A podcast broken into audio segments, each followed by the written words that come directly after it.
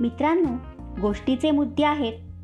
एक वृक्ष झाडाखाली झोपलेला मनुष्य शेजारी टोप्यांची पेटी झाडावर माकडे माकडांनी खाली उतरून टोप्या पळविणे रिकामी पेटी पाहून निराशा आपली टोपी पेटीत टाकणे माणसाचे अनुकरण परिणाम. दोस्तांनो या गोष्टीस समर्पक शीर्षक आपण देऊयात नामी युक्ती. गावोगाव हिंडून टोप्या विकणे हा रामदासचा व्यवसाय होता. डोक्यावर पुठ्ठ्यांची पेटी व त्यात वेगवेगळ्या प्रकारच्या टोप्या घेऊन रामदास आसपासच्या गावात हिंडून टोप्या विकत असे. दिवसाकाठी चार टोप्या विकल्या गेल्या तरच त्याच्या घरातील चूल पेटत असे. त्यासाठी रामदासला खूप वणवण करावी लागे.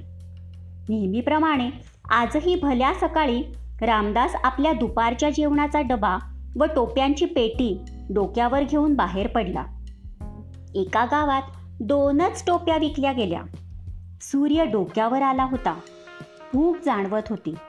पण अजून दोन तरी टोप्या विकायला हव्या होत्या. म्हणजे त्यासाठी दुसऱ्या गावात जाणे आवश्यक होते.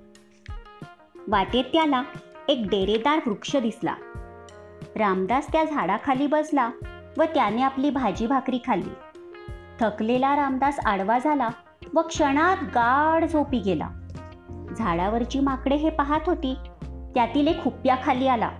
कुतूहलाने त्याने एक पेटी उघडली व एक टोपी त्यातून डोक्यावर घातली. झाले. एका पाठोपाठ एक माकडे खाली आली व पेटीतील टोप्या घेऊन आपापल्या डोक्यात घालून झाडावर जाऊन बसली.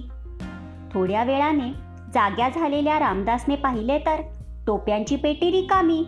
क्षणभर त्याला काही उमगेना त्याने सहज वर पाहिले तर टोप्या घातलेल्या माकडांनी झाड फुलून गेले होते.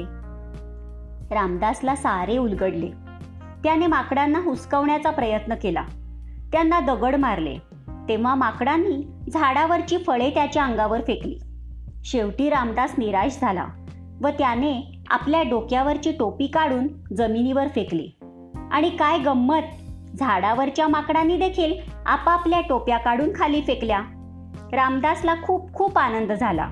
त्याने सर्व टोप्या गोळ्या केल्या व तो दुसऱ्या गावाकडे निघून गेला. अशी होती ही रामदासची नामी युक्ती.